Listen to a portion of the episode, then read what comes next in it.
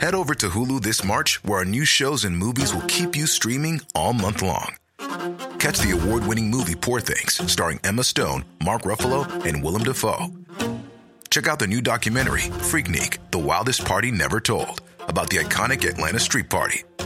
And don't miss FX's Shogun, a reimagining of the epic tale, starring Anna Sawai. So, what are you waiting for? Go stream something new on Hulu.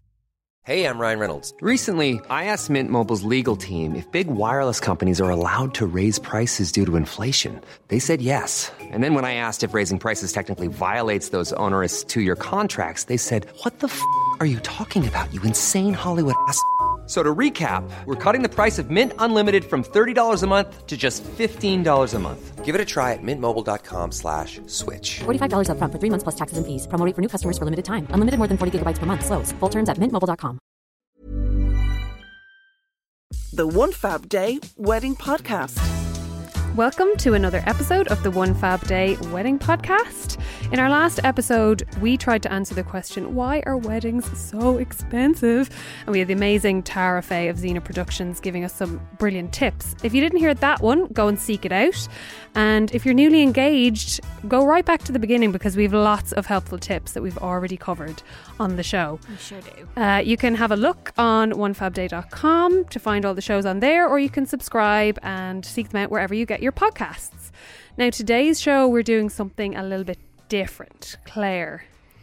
Uh, we're talking about something that I think we've all encountered, which is when you're not mad about the person that your friend is marrying.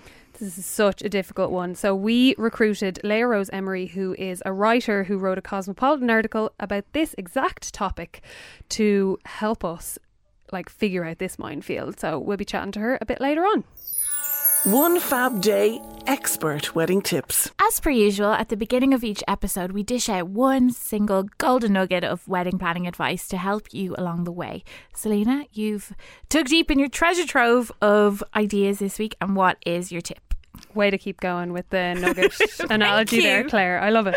Um, so my tip this week is if you think a vendor is out of your price range, set a budget and ask anyway. So the reason why I say this is because I hear this from vendors a lot where they feel like they're maybe missing out on business because someone thinks that they're in another level of unachievable high end luxury weddings when actually maybe they do a broad mix. So that's why I think it's always worth shooting them a mail saying, listen, I'm not sure if this is of interest. I have a budget of about 500 euro to spend on flowers. I just wanted to have a feel out, see what your availability is, and if you'd be interested in giving me a quote based on this. The worst that can happen is that they come back and say, Oh, listen, I'm not available or I'm not able to work with that budget. But I do think it's worth giving it a go because one time out of 10, they'll probably come back to you and say, Well, actually, I have a half day free that day. It would be really handy for me to add a little bit extra to my workload that day, and here's what I can give you. Yeah, absolutely. I think a lot of the top vendors have almost overwhelmingly beautiful websites or gorgeous portfolios, and it can be a bit intimidating. But often the best suppliers are a little bit more affordable than you think. The One Fab Day Wedding Podcast. If you're a regular listener to the podcast, you'll know that we like to hash out a lot of different dilemmas here. Normally they're between couples getting married, but this time it's a friendship dilemma. Our topic today is what to do if your friend is marrying the wrong person. This is the kind of situation that no one ever wants to find themselves in, right? Absolutely not. And to help us get to grips with the topic, we have Léa Rose Emery, who is a writer and host of the Money Sex Power podcast. And Léa wrote a piece on Cosmopolitan called Five Things to Consider If Your Friend is Marrying the Wrong Person. We're joined with Léa on the line now. So, Léa, what inspired you to write the article? Well, I think one of the reasons I was inspired to write the articles, I feel like it's the kind of thing that a lot of people talk about behind their friends' backs when you reach a certain age and people start to get married, and maybe some surprising people start to get married. Relationships that you didn't think were that serious, suddenly you're seeing engagement photos. Um, and there's a lot of kind of like hushed whispers about whether or not it's the right choice. And I kind of got a bit fed up with it and was like, well, if you think this, do you owe it to your friend to say something rather than just talking about it behind their back? And how do you differentiate between just not really liking your pal's boyfriend to thinking that there's a genuine issue there? I mean, you have to be really honest with yourself because if you've taken against someone, then that's that's not your friend's partner's fault. It's not your friend's fault. And there's a huge difference between you and that person just not getting along, which is fine. You don't have to be best friends with your friend's, you know, soon to be spouse, um, and thinking it's a wrong relationship. But if you see that your friend is unhappy, if you see that things have moved very quickly, if you see that maybe they've rebounded, um, they don't seem like themselves, or if it's come out of the blue in a way that maybe feels timed with them hitting a certain age or all their friends getting engaged, then I think you can start to wonder if this is actually the right move for them. Obviously, there's also more sinister things that could be at play if, if someone is controlling or abusive in a relationship. What are the warning signs of that? Well, that's really interesting, and that's a really difficult thing because um, a lot of times if someone has gotten into a controlling relationship or coercive relationship, that starts out very, very gradually. So you almost don't even see it happening um, at the beginning. But often, if you find that your friend is not just withdrawn from you, you know, that might be a personal thing between the two of you. But if you find that they've become withdrawn from other friends, other family members, and you hear that, you know, if they if they used to be really close to say their mom and dad, and now they're never seeing them as much or they're never available, that's often a sign that something has gone a bit awry. Especially if you get the sense that if their partner shows up when they're uninvited, if you never have a girls' night or a friend's night anymore without the partner present, that can normally be a hint that something's a little bit off. And Léa, you might disagree with me on this one, but my take on this is always unless you're pretty confident that your friend is at risk of being emotionally or physically abused, shut your lid. what, how, yeah, how, where do you stand on that one? Well, I mean, I think uh, I think the abusive thing is a much bigger issue, right? Because the risk of saying something versus not saying something becomes very different. If you think that this is the wrong person and that you're worried that they're going to move into the suburbs and you'll never see them again, the risk to them is minimal if that's what they want. If you think that there's an abusive relationship, I do think, you know, if, if you're worried about something more significant, then the first step I think is maybe to feel it out with other friends or if you know their family, if you think something is really wrong, and if they say, you know, you're you're absolutely insane, you are just, you know, you're just being a bit overprotective of your friend, and this is really unfair, then shut your lid because you might not know what you're talking about. But if they do seem withdrawn, if there's a personality change, if they don't seem as control in their own life, you know, it never hurts to start. If you start to feel things out gently with other people, and they encourage you and think something's wrong, you can say to your friend, you know, just saying, look, you don't seem like yourself. Is everything okay?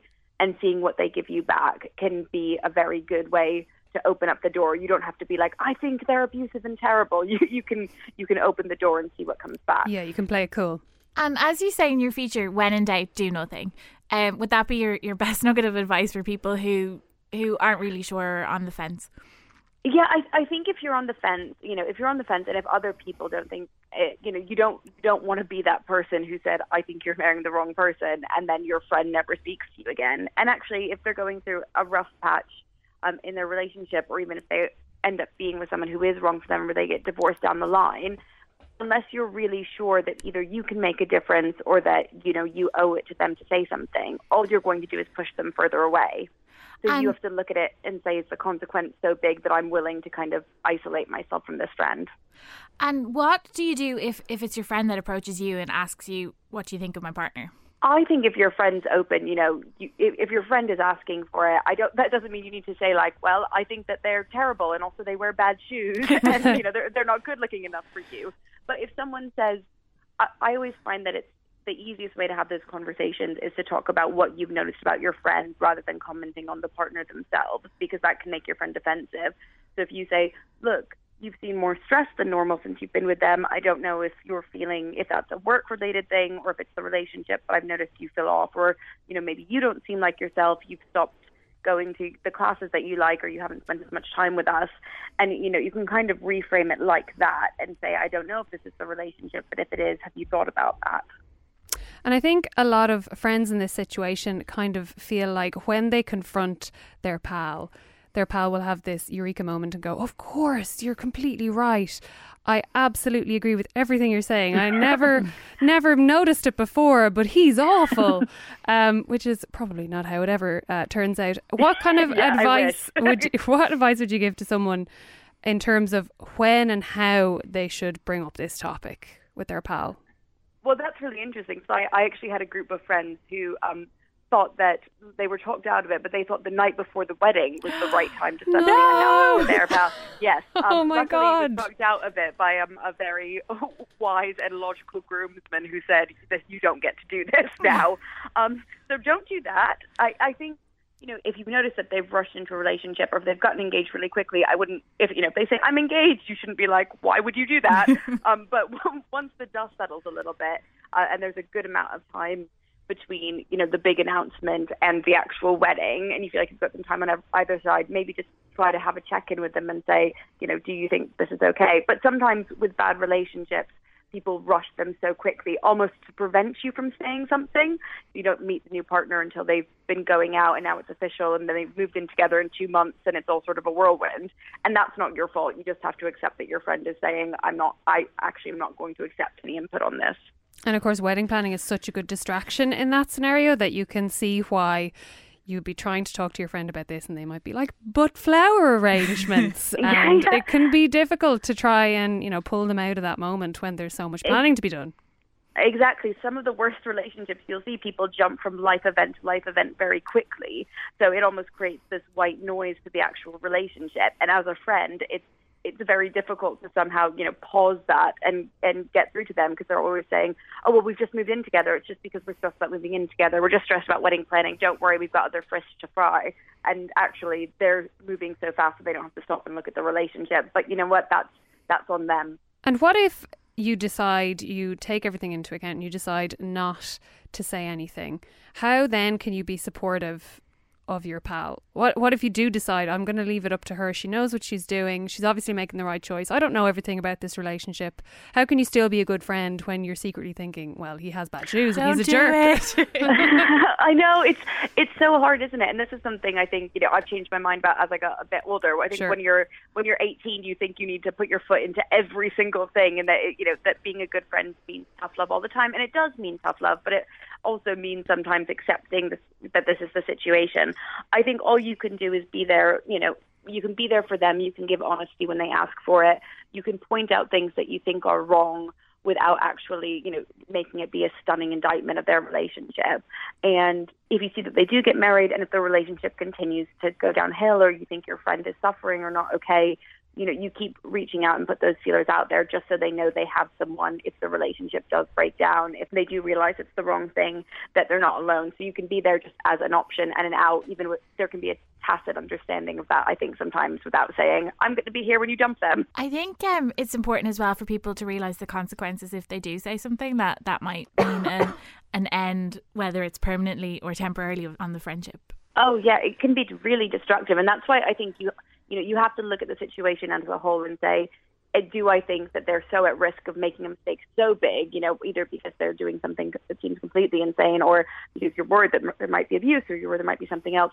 Is it so big that I am willing to put myself out there and say, even if that means losing the friendship, like, am I going to be able to deal with that and know that I've done the right thing because the risk was so huge, rather than I just don't like the fact that you know he goes and plays football every weekend and leaves you on your own.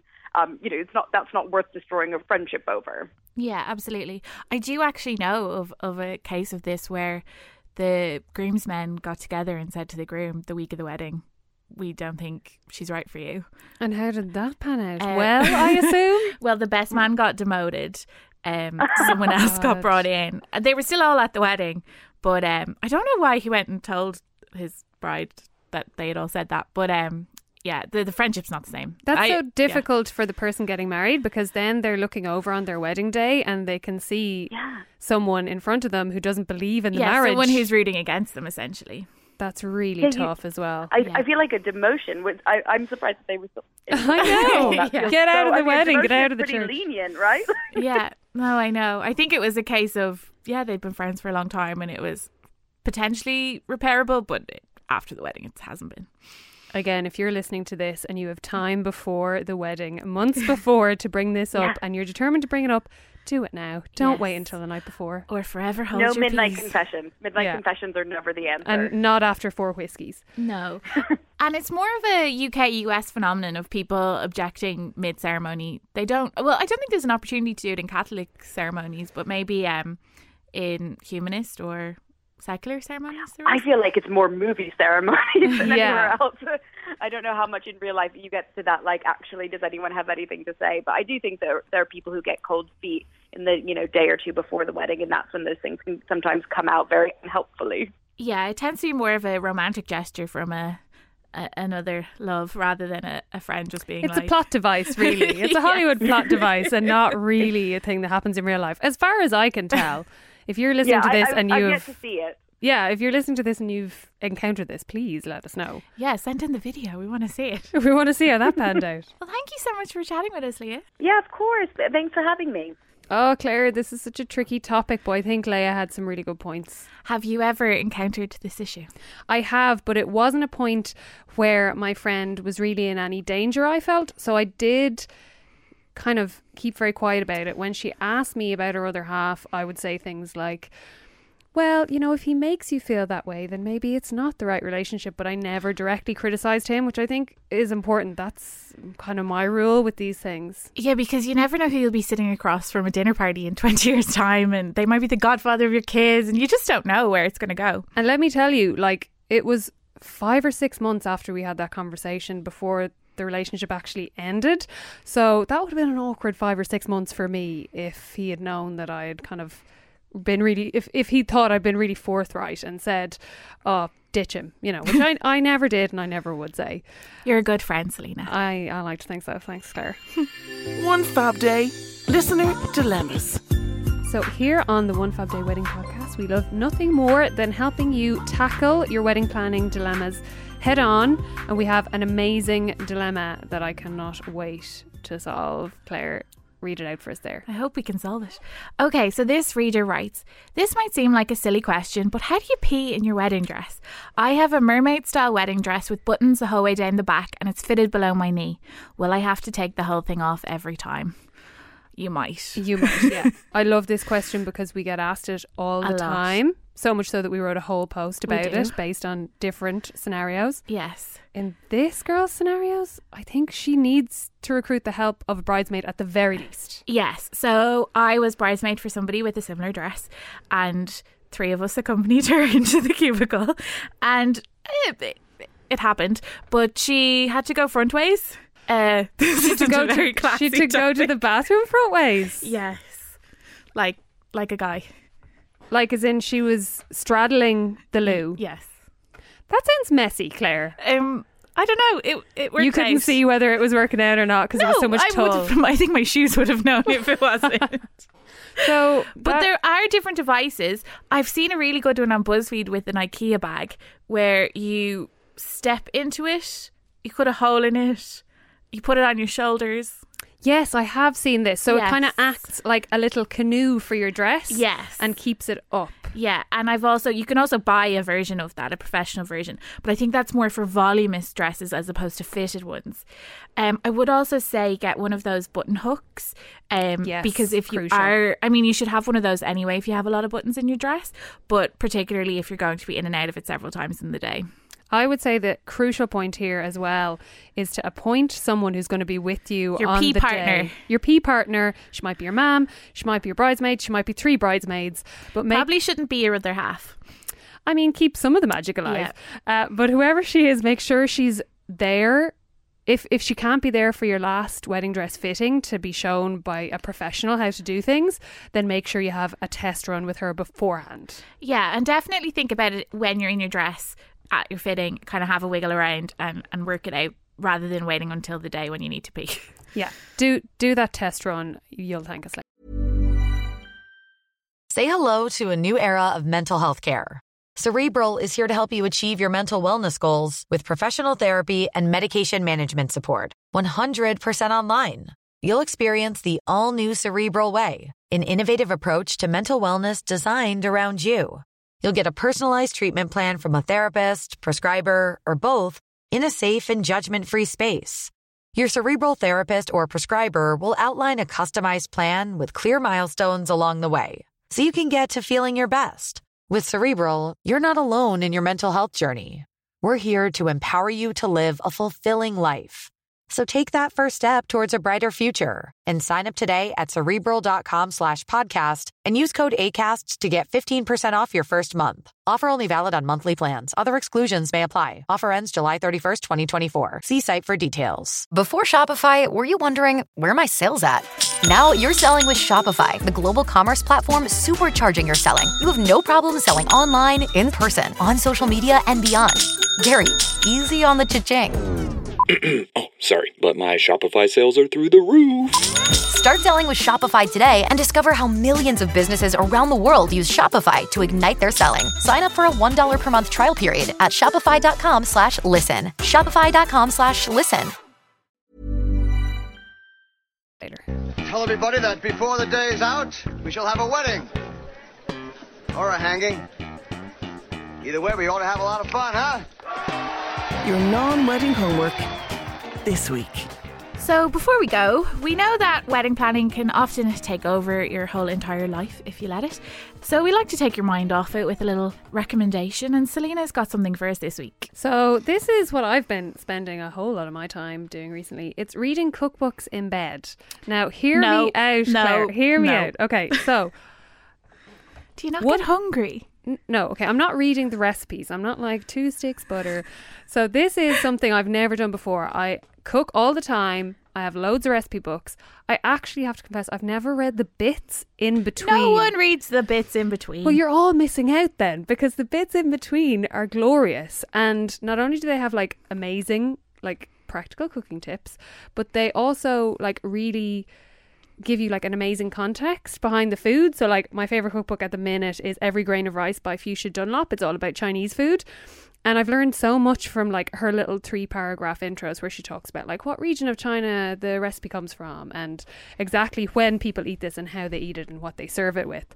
And also you'll find a lot at the start of cookbooks they have whole sections where they do like meal planning, like what to have this with, what to serve with I will say Anna Jones has some good stuff on that in her cookbook. You see, Claire? Yeah, but what about if it's Jamie Oliver in his 57th Italian book? I'm I'm not buying any of that context. Well, okay, so I have been very like strict with the cookbooks that I allow up to the bedroom. It's only the best of the best. Who's allowed in your bedroom, Celina? So Nigella, obviously, Obviously. who kind of originates the reading cookbooks in bed thing. She does that on her show a lot. She shows herself like reading the books. I hope you have some kind of vessel with some kind of caramel toffee situation beside it as well. I do, always with a cup of tea.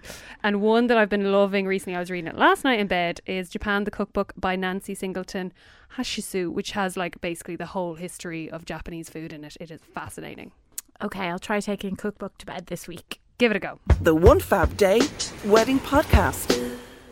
Thank you so much for listening to the One Fab Day Wedding Podcast. We're with you every single week, giving you all the info and inspiration that you need to plan an amazing, gorgeous day. If you have any questions, you can drop us a line at hello at onefabday.com and you can hit us up on Instagram, Facebook, and Twitter at onefabday.